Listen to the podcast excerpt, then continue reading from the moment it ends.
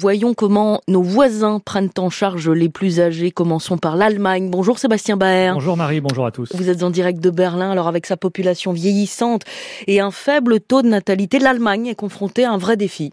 Oui, parce que 22% des Allemands sont âgés de plus de 65 ans. C'est un peu plus qu'en France. L'Allemagne compte aussi 5 millions de personnes dépendantes et ce chiffre devrait atteindre près de 6 millions d'ici 2030.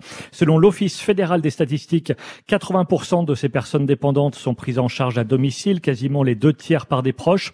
Proches qui peuvent demander le statut d'aidants familiaux. Cela leur permet de bénéficier d'un congé de soins ou de travail à temps partiel pour une durée de deux ans maximum, avec une allocation de 316 à 900 euros euros par mois. Cette allocation est versée par les caisses d'assurance dépendance auxquelles les Allemands ont l'obligation de souscrire. Les ménages avec enfants cotisent à hauteur de 3,05% de leur salaire brut. Ceux sans enfants payent 3,4%. Les personnes dépendantes sont classées en fonction d'un barème qui va de 1 à 5 selon la perte d'autonomie et l'altération des facultés. De ce classement, déterminé par une expertise médicale, dépend le montant des prestations. Et que se passe-t-il, Sébastien, quand le maintien à domicile euh, n'est plus possible, quand le degré de dépendance devient trop important Eh bien, 11 700 établissements de soins accueillent les personnes dépendantes et c'est là que ça se complique. Les caisses d'assurance dépendance prennent en charge une partie du ticket modérateur, 5% la première année, 25 la deuxième, 45 la troisième et 70% à partir de la quatrième année. Mais les frais de logement et de nourriture sont à la charge des résidents et de leurs familles et les coûts s'envolent. 2548 euros mensuels en moyenne, c'est 400 euros de plus qu'un an auparavant. Deux raisons. D'abord l'inflation et puis depuis l'année dernière, le personnel soignant est rémunéré selon une convention collective qui a revalorisé les salaires pour tenter de garder et d'attirer du personnel, car dans ce secteur, comme dans de nombreux autres, il y a pénurie de main-d'œuvre, pénurie qui a contraint parfois certains établissements à la fermeture et d'autres à garder des chambres vides malgré les besoins toujours plus importants. Et en quoi consiste euh, la politique du gouvernement allemand en matière de grand âge?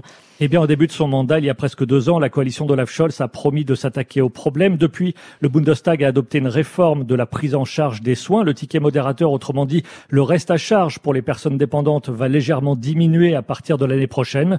Mais l'État n'a pas encore répondu aux associations qui demandent une hausse de 25% de l'allocation versée à ceux qui viennent en aide à leurs proches, qui doivent renoncer à tout ou partie de leur salaire. Le montant de cette allocation n'a pas été revalorisé depuis 2017. Et nous quittons l'Allemagne. Merci Sébastien Baer pour rejoindre Carlotta Morteo en Suède, qui est le pays de l'Union européenne qui affiche le plus haut taux d'emploi des seniors.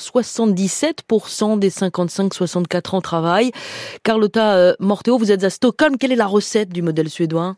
Alors d'abord, il y a la question de l'ancienneté. En Suède, le niveau de salaire des seniors n'est pas beaucoup plus élevé que celui d'un quadragénaire. C'est une politique égalitariste, à travail égal, salaire égal. De fait, après 45 ans, les salaires augmentent très peu, ce qui facilite le maintien dans l'emploi des seniors. Une loi oblige aussi les entreprises à accepter les demandes de temps partiel pour aider à un passage progressif à la retraite. Et surtout, beaucoup d'investissements ont été faits sur la formation continue, ce qui facilite les reconversions et la mobilité professionnelle.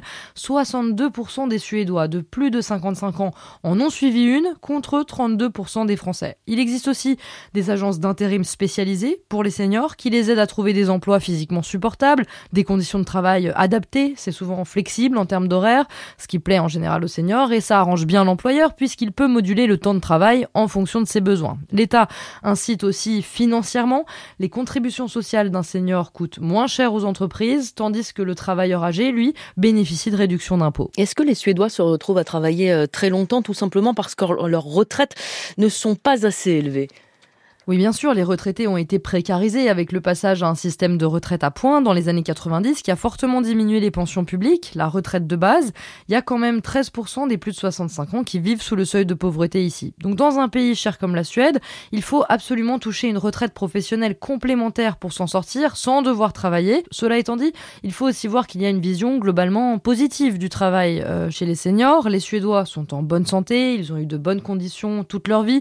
Ici, pas de culture du présent non plus, beaucoup de mesures pour concilier vie professionnelle et vie de famille.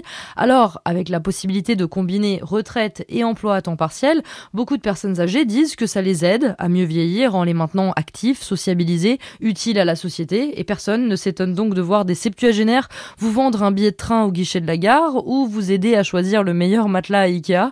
La société suédoise ne cache pas ses vieux, et l'idée partagée, c'est que l'expérience des seniors est une richesse. Carlotta Morteo en Suède, c'était le club des correspondants Merci à vous deux.